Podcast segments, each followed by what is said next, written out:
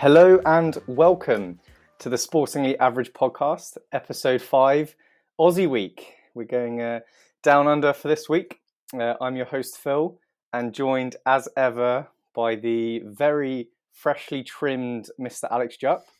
Uh, Alex, how are you doing? I think that might be the first time you've ever called me Alex. It That's does, an- it's that's weird, a- isn't it? Definitely a first. It's strange. I don't like it. But I do Um, like to, yeah, I do like definitely. haircut. It's yeah, less less caveman and slightly more professional. Uh, that's for sure. Just for this podcast. Yeah, exactly. Um, and then, unfortunately, or fortunately, depending uh, the way you look at it, uh, we're not joined by Rhys this week. Um, so, uh, what's part of the inspiration behind this week's theme? He is actually uh, in Australia uh, for for a friend's wedding. Um, so, hope that's going well and he's enjoying himself. Um, but yeah, so he can't join us this week. Um, but that's why we're doing Australia week. So you've just got me and uh, Jupp. So we're down one one high quality input of stats. Oh, We'll have to. Uh, the rumors are that he was so sick of the negative feedback about his American sports that he just decided to sack it all in and go to Australia. Yeah, there's not even a wedding. He's just made it all up. he's run away, run away from He's just done a runner. responsibilities. Yeah, Um, that's not like Rhys. but no, which which does mean also Juppy is saved from a uh, a week of the sporting quiz. I was thinking about doing Oh it yeah, and I just giving you I points. about that. I was thinking about doing it and just giving you the points and not Rhys, but that's a little unfair. I think you should anyway. Just give just give me five points because he he did cheat last week. Yeah, I mean, Yeah, play it back. Disgusting. Rumors are that uh, Yeah. you know just putting two answers down for the same question, ridiculous. hideous. Um, but yeah, so this week, uh, Australia week, all themes around, uh, unsurprisingly, Australian teams, players. Uh, we haven't done, I don't think we've done anything on uh, Aussie rules just because we'd embarrass ourselves by uh, knowing absolutely nothing about it. Um, but but yeah, before we get into anything Australian, um, we'll do our usual highly topical stat of the week. Well, it could be Australian. Um, mine is not, however. Um, mine this week is all around uh, bogey teams and bogey venues. So, what inspired this uh, was the recent victory by the Argentinian men's rugby team, the Pumas, over New Zealand, the All Blacks. Um, so, the reason this was significant was Argentina beat uh, New Zealand 25 18 and it's the first time they've ever beaten New Zealand in New Zealand. Uh, so I thought, kind of, given they play each other quite a lot, and I'll go into the kind of numbers behind it in a second.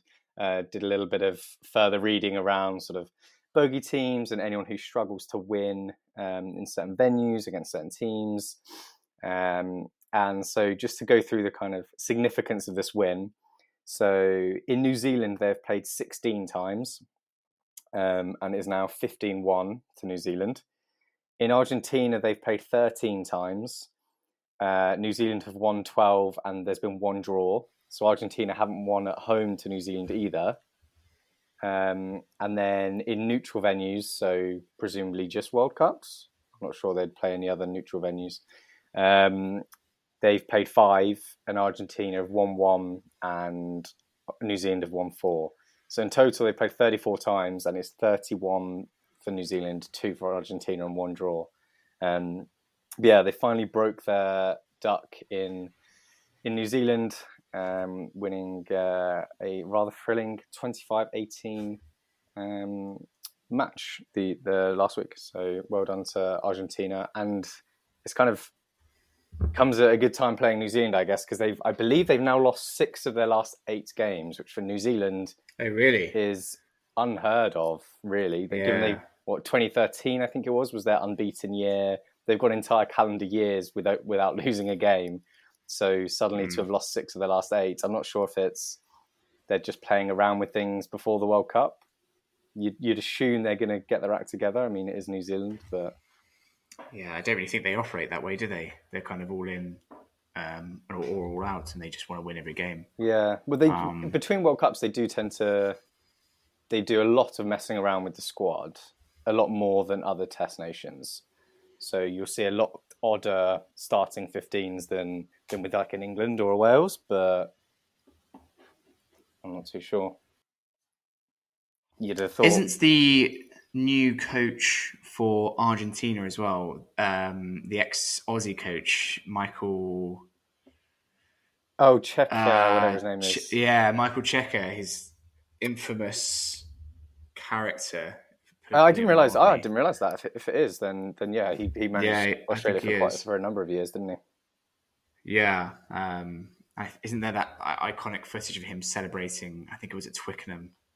Uh, or when did they beat us in the 2015 World Cup? Was it? And they did, they actually destroyed us. Uh, yeah, Australia battered of- England in the group stage. Yeah, Yeah. Um, and I just remember watching him celebrate.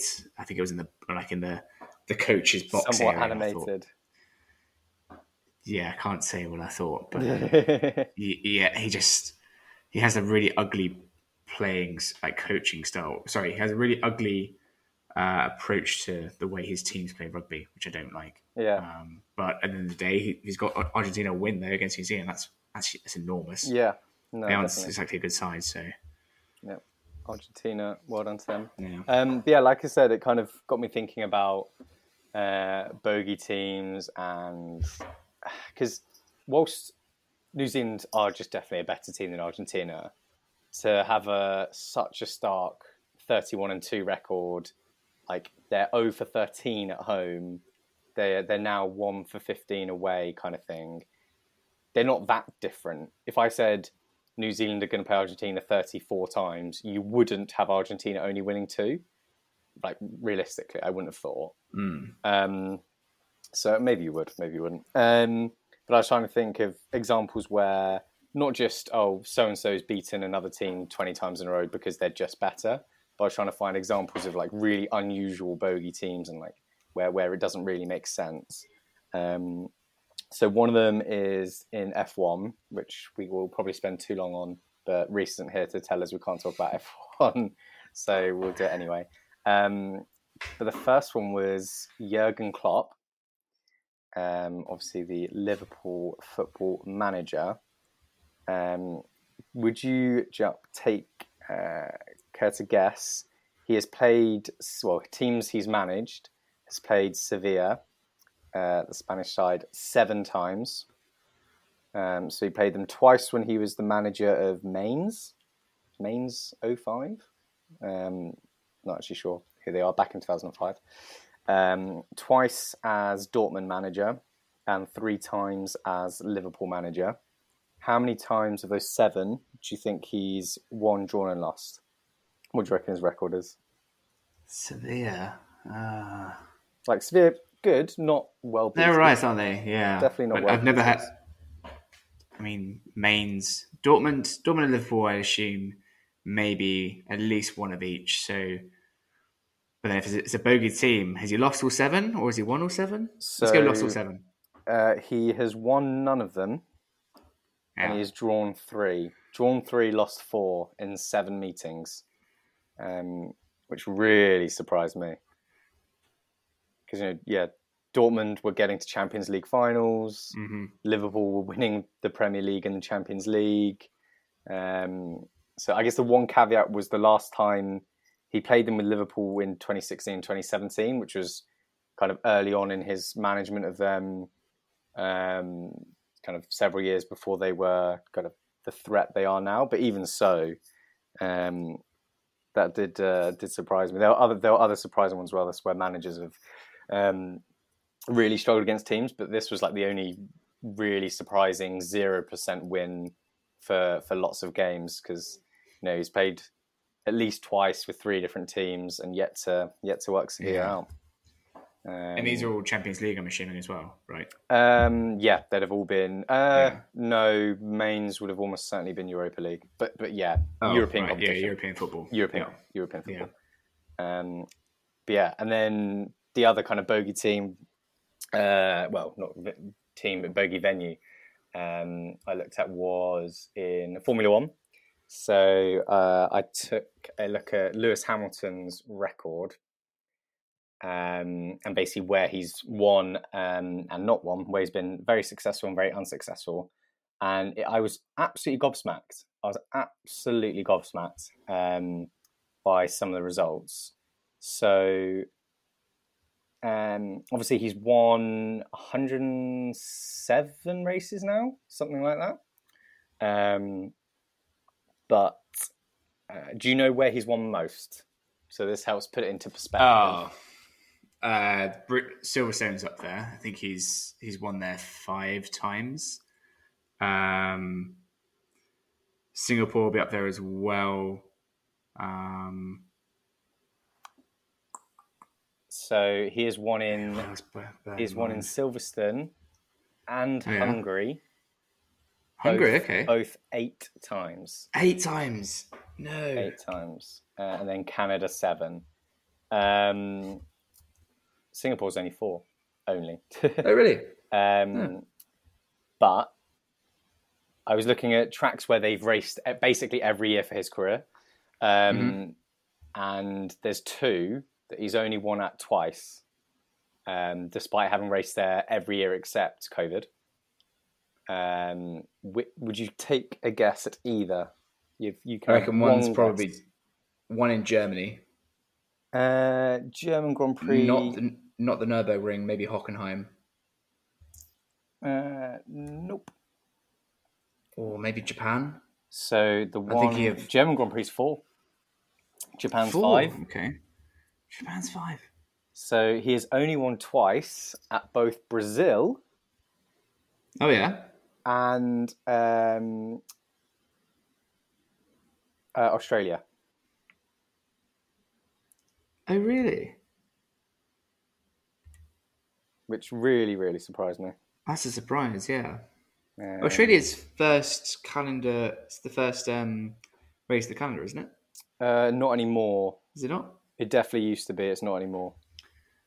I don't think. Because there was the statistic that if whoever won the Like, first race of the season always lost the championship. Yeah, they always came second. That was like five years in a row or something. Um, although, having said that, I think Wikipedia might be wrong because they've got his two Brazilian Grand Prix wins as 2016 and 2018, but he won there last year. Did he not?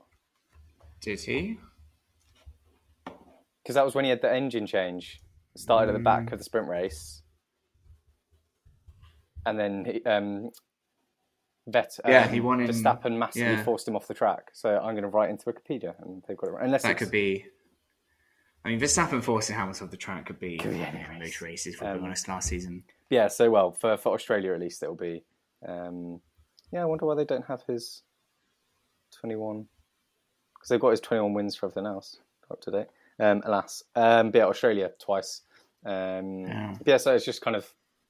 I wonder why, because even in years where Mercedes were winning everything, it's still because it's there, there were years where Rosberg was winning in Brazil, Rosberg was winning in Australia, so it's not like it just wasn't the track for for Hamilton. Um, another very unsuccessful venue for him is Monaco. Actually, he's only won three times in Monaco, um, which Really? is really surprising given how good he is at qualifying and how much Mm. qualifying matters at Monaco. You'd have thought he just qualifies first and And ghosts wins everyone. race. Yeah. Um, yeah, so bogey bogey venues it is weird because weird how kind of some teams or some places can just have that control over you almost, but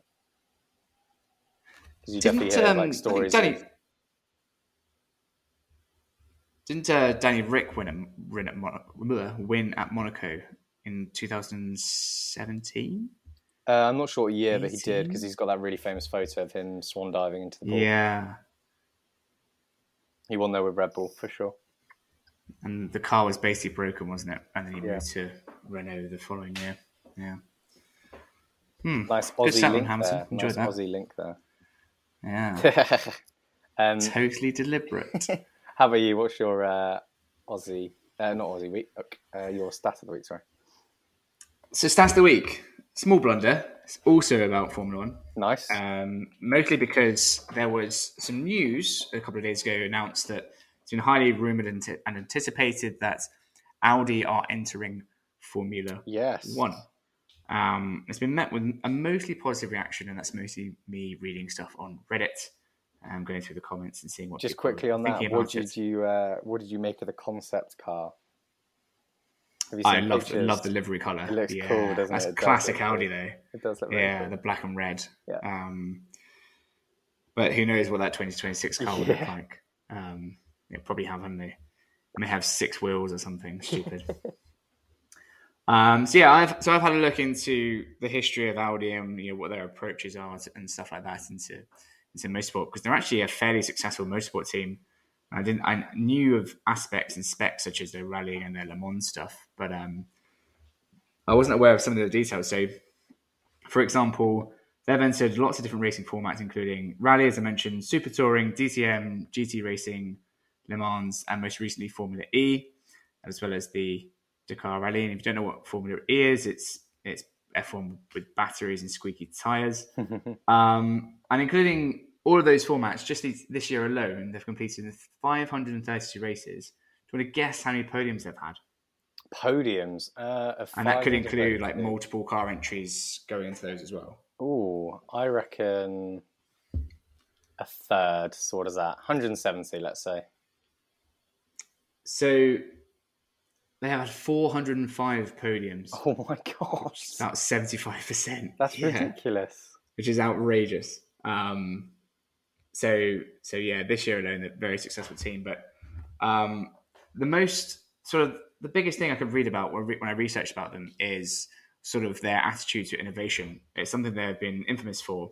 Um, so, for example, Le Mans, they've kind of got different categories of car, and they're all called prototypes and what have you. And so, um, the the car they entered um, halfway through the early noughties was actually a diesel. So they entered the diesel powered engine into um, just sort of the the prototype um, section, so to speak of. Um, and typically they, they and most car most racing cars don't use pe- uh, diesel because diesel actually heavier than petrol, which I didn't actually know about. Um, but anyway, so they entered this diesel car, um, and they actually won uh, sort of two years in a row in 2007, 2008, and then lost in 2009 when Peugeot copied them um, in the Le Mans 2009. Um, and then in 10 years of that sort of car racing, they reduced the intake of diesel, or sorry, the usage of diesel in the car by 45%, which is Oh, wow. crazy. um, and it's really, it's a real shame actually, because they eventually left Le Mans as a racing team because of one, they're owned by, owned by Volkswagen. So they had a massive emission scandal, which didn't help their 45% claim at all. Um, and you know they're having to pay huge fines for having a racing team that was wasting loads of money isn't particularly good for the brand and actually lost the racing parts um, of the Volkswagen Group to Porsche, who'd also entered the Le Mans as well. So um, rather than having two sports teams, two motorsports teams, they had one, which is a bit of a shame. Um, and I'll get to this point why I'm making this point in a minute. Uh, but overall, they've had 13 wins at Le Mans, which is second in the all-time list, which is just behind just behind Porsche and ahead of Ferrari Nice. which I just didn't know about. Um, and so, from the rallying perspective, um, they were world champions twice in 1980 and 1982. Um, and believe it or not, were the very first team to introduce four-wheel drive into um, the World Rally Oh, World wow. Rally Championship. Um, Wait, because their were- slogan, um, Vorsprung durch Technik, are the horrendous pronunciation that'll be, but uh, it means something like to lead by technology or something, doesn't it? So, I think so. Yeah. Yeah. Um, I did. I did mean to look that up, but I completely forgot. Um, yeah, it's like led So, yeah, by so technology or something like that. Yeah, I, I wouldn't be surprised. Um, but so it's a very small tangent. They, there's a really interesting story. Well, the rumor to be the story is that in 1979, when they were thinking about sending it, creating a rally car to enter the championship, they sent a chap over from Germany to France to join the FIA meeting, whatever it was, and be like, "Can we get this rule changed on page like uh, 90, uh, section A, item three, Paragraph whatever." seven. Um, that's the one, yeah. And uh, at the very end of the meeting, he, he he pipes up and says, "Oh, you know, can we change this rule um, to allow four x four cars?" At the time, Audi didn't really make sports cars, and so they were like, "This little pokey company aren't going to make anything that's world on. championship worthy." So you know what? Screw it. We'll change the rules. Uh, you have a go at it. And then within three years, they built a, a, um, a, a built a championship winning car. Nice. um, which was which is um, you know very very rapid. It's a high bar set for them coming to F1. So exactly, that's what I'm getting to. So what does this kind of mean for F1? So Audi is a team, you know, historically history of innovation, um, including the two bits I've mentioned, but you know, there's Because there's new rules coming in there. in 26 as well, isn't there? That's the next rule change year, I think. Yeah, it's moving towards a more of a hybridy approach, and there's Yeah, because far they're less getting rid. There's like a huge part of the engine they're MG not UK having. is Yeah, going, yeah, which is the the hybrid turbo, I think, Yeah. which reallocates the energy from the electrical energy into the engine. Yeah. I think something like that. Apparently, just breaks all the time. It was the stupidest thing in F1, according to what everyone says. I don't understand it. Um, but yeah, so as a team and as a, as a brand, very very innovative. innovative um, but the thing is, F1 doesn't really allow for in- innovation Yeah. that much aside from aero and then things like the steering and suspension. Um, so realistically, How how much much, will they can do, they yeah. innovate? Yeah, and on top of that, there's like cost caps, and you know they're also inheriting the Sauber machine and team who. Uh, you know, aren't exactly performing well. They've had one win ever, I think, in 30 years of racing. They've signed Valtteri Bottas, which tells you what you need to know. Mm. And they've got um, you know, Guozhan Zhu, the Chinese driver, I can't pronounce his name, um, who actually is doing actually doing a right job um, in Yeah. the car. Every um, bit of me, every bit of me wants them just to let Lamborghini do all of it. And it'll be terrible, but it'll look amazing. It'll look class, yeah. It'll break down immediately. Yeah, it won't It'll even make set on fire line. every race. Yeah. it'll be the prettiest F1 car you've ever seen. It would be, look stunning, yeah. Um, so yeah, so if you thinking thinking about it from a statis- statistical perspective, then your money is they're worth a bet. But if you're considering the sort of the beast of what F1 is, then you put your money elsewhere. It'd be interesting to see like what the odds are on them winning a race in the first season or something like that. It I mean, it depends. Oh, it depends who their drivers are. It depends who they sign. I mean, Yeah. they may even get someone like a Lewis Hamilton that fancies a year, just one one final year in the new regulations to see what it's like, and then we'll call it quits. They can pay him may get Fifty million a year or whatever. yeah, or I don't know who else can they bring back? Maybe a a Hulkenberg or something who's still keen. Um, so yeah, it'll be interesting. But yeah, so very very good motorsport team, uh, Barcelona history, innovation, and whatnot. But you know, inheriting Sauber, so yeah, we shall see what Starting on happens. the back But foot a little bit. a little bit, yeah, I like trying to run a race with one leg, Mhm. kind of thing. But no, it'd be good. It, it'd be good to have another team. Be interesting. Mix mix things up a bit. Nice. Well, it's, it's not really another team, but yeah, it's Yeah. a nice, it's a nice change. and, yeah, I didn't realize they were hopefully do things a so successful in other forms. Actually, that was Genuinely, yeah. eye opener. Um, nice. Right, should we get into to Aussie stuff? Yes. Uh, I actually have a fan submission oh yeah. related to this. Actually, I forgot about last week, um, but it ties in brilliantly. So I'm going to pretend that it was deliberate that it was left for this week. Um, so this is from one of our biggest fans, Richard Maver, uh, on uh, on Twitter. Uh, so he wrote in uh, to talk about um, an Australian sports person who's played high level in two sports after your um, Ashleigh Barty section. Oh, Ash Barty. Uh, yeah. yeah. So uh, he said, "Do you not? Do you guys not even know who Ellyse Perry is?" Well, no, sadly. Um, but he wrote in to say how um, she's um, almost certainly played with Barty in cricket, um, but she's one of the greatest all rounders in women's cricket and has played for Australia in both cricket and football. Uh, and she has played in a cricket and a football World Cup, which I thought Oh, really? yeah, which I was really impressive uh, and and great niche knowledge from uh, from Richard there. Um, but yeah, so clearly there's something about Australian women and being ludic- ludicrously good at two different sports. Sport, yeah. Um, yeah, that's quite cool. Playing a playing a World Cup in two different sports is that's properly cool. That's a good accolade to have, isn't it? Yeah. Um, Has she? Did she win either World Cup or? I don't know. I, I, I didn't look. Uh, I haven't actually read into her. I was just uh, going off of what uh, Mr. Richard has told us. Um, might look. Maybe we'll do like an all rounders uh, week or something, um, where she can get mentioned. But yeah, Ellyse Perry, one to one to look up.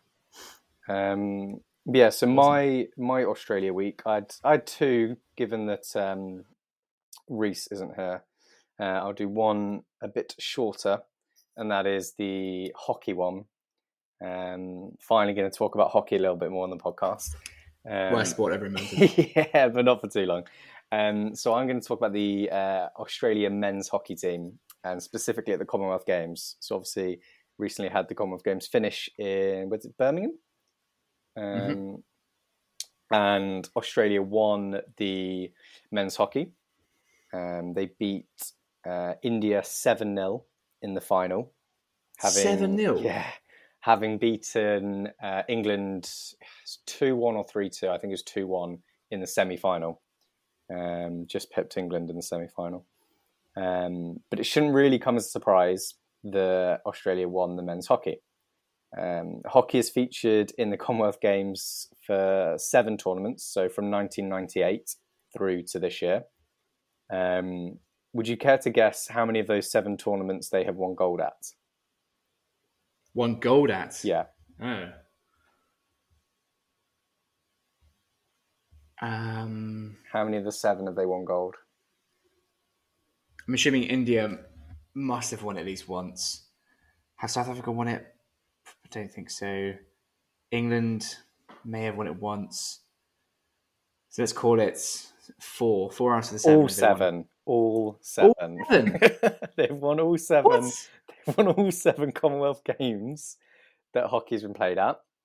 Um, so they've played 42 games in total across the seven tournaments because you have four group games and then it's semi final final. They are Are you going to tell me some outrageous, like how many goals they've conceded stats? Is that where this is going? um, they are 41 and one. They've only lost one game, and that what? was think there's one? And that was back in 1998. So Jesus. they're on like a 30 i think it was the, their second game in 1998 so they're on a 40 win streak. Um, they lost that loss was 3-2 to south africa in a group game but they still went on and won the tournament so who cares? Um, guess guess their aggregate score line in the, across the seven finals. So they've won all seven seven finals seven wins um, they won this year's final 7-0 what do you think the total scoreline is across all seven finals added up? Uh, added up. Yeah. So I've got to assume seven is an is an anomaly here. Surely they win all seven, seven nil or something silly. So maybe maybe like I don't know, 15-2 or something. So no, more than that. It'd be 20, 22 I'm going. they have conceded two goals. You're correct. Across seven Okay. finals, they've conceded only two That's goals, disgusting. and they've scored 33. Oh, for God's sake. So their average scoreline in the final is basically five 0 And that's I just crazy. just reading about that, just unbelievable to be that dominant across what 24 years, so several Mhm. generations of team. Um, and yeah, 33-2 total scoreline, including a 7-0 win this year. What's even more ridiculous is that hockey is what like the sixth favorite sport in Australia, isn't it? Maybe even Yeah. lower Yeah, unbelievable. after And like, yeah, Commonwealth Games, or something. you've got some you've got some serious teams in there. India, England, South Africa, like you said. It's not that they're the only really good team. So um, yeah, madness. Absolute madness. Um, How well have they done at the Olympics, though? That's the question. Um, Is that are they just as, as dominant, or uh, the, nowhere near quite. I think New Zealand, I want to say, won the last one. Um, but they've they've definitely won a lot. Because obviously, you know, Jamie Dwyer was pretty um, impressive. So just having quickly looked it up, obviously Great Ooh, Britain won? They've won one gold medal in the Olympics. Oh wow, yeah. So dominated Yeah. by. So the last six going back, well, 2016 was Argentina, then Germany, Germany, Australia, Netherlands, Netherlands. That does surprise me. Yeah, so clearly, just uh, not really, not really timing it right. Or it does turn out that Commonwealth games, Commonwealth teams are rubbish, but What does make you think, right? The, are teams not really trying for the Commonwealth, or are they using different players for the Commonwealth versus the Olympics? Because no idea. To Eng- win England six definitely have then- England definitely have their full strongest team out. yeah, Um, yeah, so I thought hard, those those stats were just just laughable. it's outrageous. Absolutely outrageous. seven. Um, and then uh, you you go next actually, and then I'll I'll I'll do my second one if, if we if we're still interested. Fair. Um, super. So mine, I didn't really know what to do this week, um, and somehow I was talking to a friend, and we got talking about um, how bad England, the England cricket team, are in Australia, and most notably about the Ashes we were referring to, as Nice. because they haven't what they haven't won a uh, an Ashes Test match. Was they haven't won the, the Ashes in Australia since the, the 70s, I think it is, like 1978, something ridiculous. And we kind of celebrate a draw in an Ashes Test Yeah. series um, and go absolutely mental. Um, so what I've done is I've had a look. I've looked into two sports to look at the home advantage of Australia in both cricket and rugby. Um, just because I was just wondering if it was just super hard to plop yourself in Australia and then win a game, or if it, there was something else going on, or if it was just England cricket team are just pathetic um, abroad. Um, so I've got a couple of stats to go with it as well. So between 2000 and 2020, so before COVID, um, do you want to guess the win percentage of Australia, the international Australian cricket team, for test test matches, test matches? Um, yeah, between that in that period in that time period, as home or everywhere? I mean, uh, just at home, playing everyone in those 20 years. It's played 115 tests. Oh, it's got to be high. 80% win? Slightly lower at 72%. Yeah, still very, very impressive. Which is, which is which is massive. And this, do you want to guess the same for England? And they've played 137 tests. England at home. Mm, 60? 57. Nice. So, so yeah, it's a well, roughly a, a 15% difference between the two teams if you're yeah. home. Um, but then, interestingly, would you like to guess the win percentage of Australia away out of 104 tests between 2000 and 2020? I mean, they're still bloody good. I'll go fifty percent. I think they- must have won. Yeah, Yeah. but bang on, bang on 50%. Um, and yeah, they're, they're very similar to. I mean, their their losing rate goes from 12% at home to 26% when they're away. Um, it is worth mentioning before you bring it up. This does include some of the years with David Warner um, and the the rest of the cheats. So really that we're using. sandpaper winning, yeah, the sandpaper was winning for them, um, and whatever, whatever have you. That's the reason Um, we were getting all out for seventy three. Oh, that's the one, definitely. Yeah, nothing else. Yeah. Uh, um, do you want to? Yeah. So, would you like to guess what um, England's away stats are? The win percentage. That's going to be out of 115. Twenty percent. Oh, you can't, come on! I know you, you pretend to be Welsh. You've got to give us more than that. I don't think it would be shocking. I because every Australia one will be a loss. So this isn't just sorry. This isn't just versus Australia. This is versus everyone. Yeah, but we play Australia a lot. I'm twenty five percent at most. True. It's thirty-one percent. Fair. So we're eleven percent better than you thought, which um, which is an important eleven percent. I feel. Um, but yeah, so I mean, the, the, I think the key takeaway from that is that yeah, fi- it, Australia fifteen percent more likely to win at home compared to England, which doesn't seem massive, but actually it kind of is when you play yeah. um, the huge amount of tests that they are. Um, but again, yeah, that fifteen percent is probably cheats. so we won't read into, any more into that. Um, so then moving on to rugby union. Um, so between the same time of 2000 to, between 2000 and 2020, uh, this time just between England and Australia. First off, do you know who has won the most out of England between England, England, England and Australia? And they faced each other 27 times. I reckon it's 14 13 to someone. I reckon it's dead, dead close. I'm going to go England by a smidge. England are ahead, but it's 18 to 9.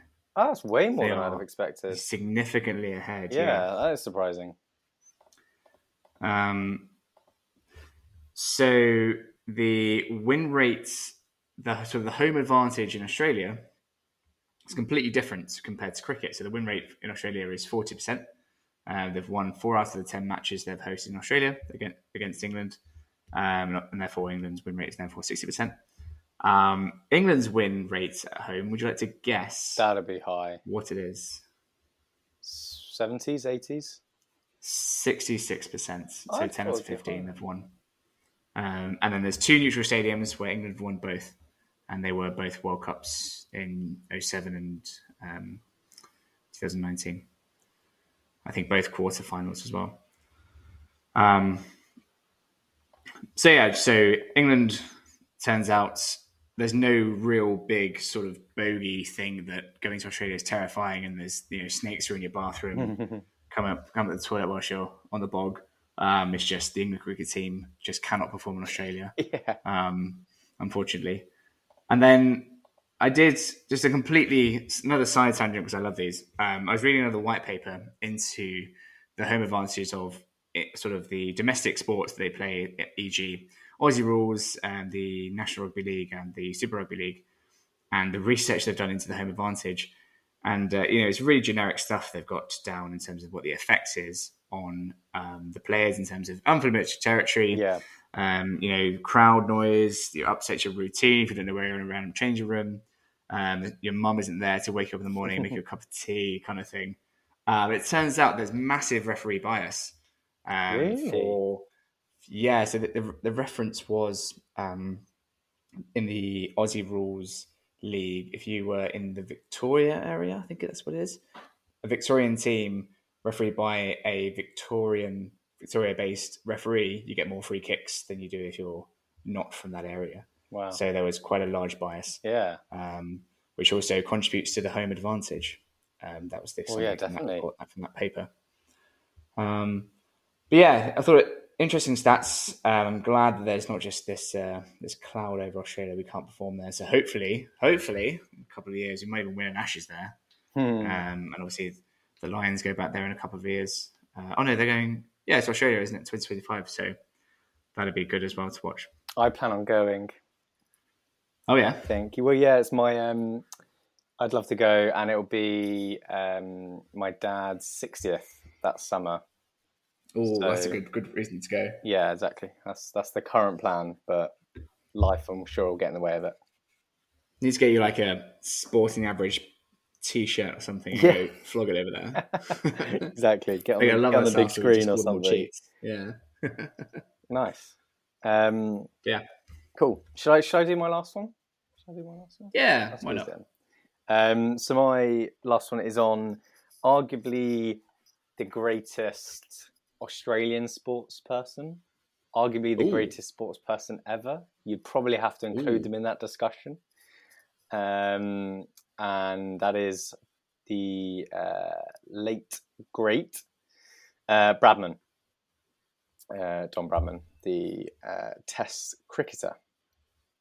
Um, so, So, is that, was that, was that Don Bradman you said? yes. Oh, okay. Yes. Sorry. So um, this was back in the uh, 20s and 30s. Um, I think as early as the 20s, definitely the 30s, 1930s. Um, Australian cricketer, um, and truly, yeah, one of, if not the greatest of all time. Um, so played 52 matches, uh, test matches for Australia, scored 6,996 runs, and has a batting average of 99.9, which is one of the best stats, I think. Ninety nine point nine. Yes. So In, in for- Test cricket. it, his test batting average was 99.9. No. So for those who don't know, higher. I didn't think it was that high. batting average is your total runs scored divided by how many times you got out. So per innings, he would average 99.9 runs. Crazy. Um, he in 52 matches, he got 29 hundreds. Um, and he had a top score of 334, That's enormous. which is That, uh, is that absolutely enormous. is that a record? No, no, no. The um. Oh, who's got the record? Um, Wasn't there like a uh, first class county cricketer that? No, the record of 400 four hundred. The record's four hundred and one not out, I believe. Um, how do I not know this? My mind's gone blank. It's not Tendulkar. Um, the West Indies batter, Oh, Brian Lara. Brian Lara. Thank you. Yeah. Um, uh, but yeah, so some further Was stats. against England actually? Yeah, I think it was against I think it England. was against England. Oh Um, God, So, so bad at cricket. some some further stats around Bradman just because they are mind blowing. Some of the numbers. So he played 37 matches against England, averaging 89. Um, Okay. He's Cool. his batting average against India was 179. Against the West Indies, it was 74, and against South Africa, it was 202. No way. Um, yeah, It's enormous. So he, yeah, he played five matches against South Africa, scoring 806 runs and only getting out four times. Jesus. Got 299 not out as a high score against South Africa. Um, Oh, that's brutal though, isn't it? Yeah. So just as, um, uh, so for his to put his batting average into context at 99.9, no other player in history who has more than 20 test matches, so n- no one that counts basically, has more than 62. And he is on 99.9. So that is just That's massive difference. streets ahead. Um, and yeah, so just quickly, um, these are some of the records that he holds to this day. Um, so highest career batting average, highest series batting average, which was the 202 against South Africa across the series. uh, he is the highest percentage of centuries per innings at 36%. Uh, highest percentage of double centuries at 15%. Highest century conversion rate from a 50 of 69%. Um, and highest double century conversion from a century of 41%, which means that I mean, those are those are outrageous. all of those numbers are just staggering, just absolutely staggering. Um, and he's got loads more records to this day, most double centuries, most triple centuries, etc., etc. Um, but purely for the stats side of things, um, I'm sure we'll do an entire week on um, episode on like goats and uh, greatest of all time. Um, but this is so putting him in the conversation of the greatest just sports person of all time. Um, an interesting way of doing it um, was there's a statistician called Charles Davis who analysed the stats for several prominent sports people. Um, by and the way the way he did it, which I thought was quite interesting, was calculating the number of standard deviations they were above the average for their sport in the main category. So, um, so standard deviations, yeah, is a way of measuring um, distance from mean. Um, oh, this is going to test me and my university statistics. I think one standard deviation is puts you at sixty-two percent. Two standard deviations is um, ninety percent of all results should be within two de- standard deviations, and then ninety-five percent of results should be within three standard deviations. I think is how it works. Um, I'd need to double check that, but it's something like that. So the more standard deviations you are from the mean, the more unusual that result is. Um, so for some of these, so Michael Jordan, his points per game in basketball was 3.4 standard deviations higher than average. um, which is sort of yeah. You, once you're three and a half standard deviations, you're in like 99 percentile. You're in you're in very much the top one percent Yeah. of Yeah. pro basketball players. That would be um, Jack Nicklaus in golf. Um, his major titles, which I think is 18, is 3.5 standard deviations above average. Pele goals per game in in football um, is 3.7 standard deviations above the average player of goals per game. Um, and then Bradman, his batting. So that's so th- those are kind of Pele, Jack Nicklaus, Michael Jordan have always considered in the GOAT conversation for their respective sports. Yeah. And they're all in the 3.4, 3.6, 3.7 sort of mid This is going to be massive, isn't it? So Bradman's batting average is 4.4 standard deviations Oh, above outrageous. the average, which that might not seem like much. Oh, 3.4 versus 4.4. In standard deviations, that is massive. That's absolutely Mm. massive statistically. Um, and that just shows just how ridiculous his his kind of that statistic is. He's four and a half deviations better than the average batter for his batting average. Um, and it just shows that no other athlete has kind of dominated their sport, arguably, as much as Bradman because he's that much better, um, which I thought was uh, was pretty uh, pretty impressive. Um, Yeah, but yeah, absolutely. crazy. So, uh, well done, Bradman. Um, just properly. Did you say he was only in 52 tests, though? Uh, yeah, fifty-two matches. So How come? How come so few? I think just Surely, I mean- in the thirties, that's how much they played. Oh, of course, um, the World Wars. Yeah, so just on that standard deviation thing as well, um, a basketball for, so to have the same standard deviation as him, um, a basketball player would need to average forty three points per game, um, and the record is thirty points per game career average. The record currently highest is thirty, and a player would need forty three to be as statistically dominant as Bradman. that's a huge jump. Which is, huge yeah. jump. Yeah, yeah. Yeah. um, absolutely mad, absolutely mad. So proper legend, and I'm sure if if and when we do a greatest of all time week, uh, he will he will definitely be be up there. Yeah, for sure. And uh, no doubt he wasn't cheating. yeah, no stamp paper. Classic Aussies cheats. Yeah, dirty Aussies cheating. I don't think we've got any listeners in Australia, so we can get away with it, just slagging them off. Ah. so we're gonna get some death threats in the post, won't we? Yeah, nice, good, uh, good Aussie stats there. I enjoyed that. Some, some Yeah, I did as well. stuff. Some impressive stuff, and and some I've really enjoyed not having the uh, annoying little Welshman, annoying little Welshman as well. yeah. Well, So, the other um, annoying Welshman. Yeah, yeah. We miss him really. We miss him really. He'll be back next episode. I don't miss him.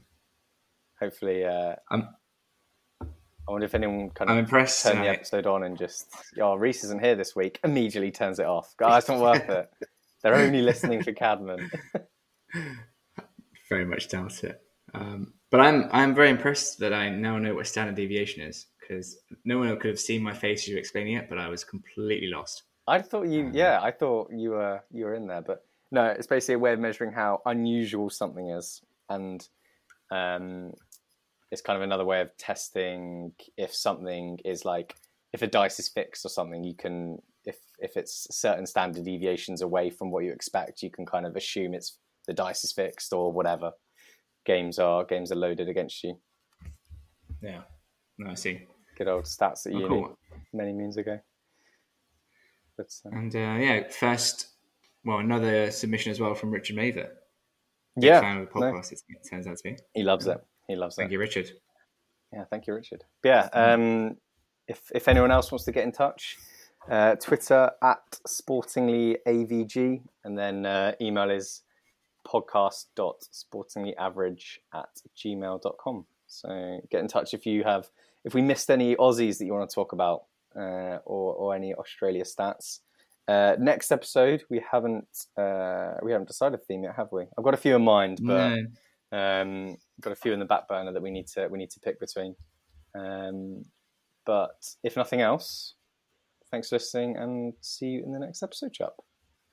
Hopefully with Thank you very much. Yeah. No, we'll Hopefully, yeah, stays in Australia. Yeah, flights cancelled and whatnot. keep them away. Yeah. Keep the quality up. Don't dilute the quality. Yeah, F- F1 only going forward. no more NFL.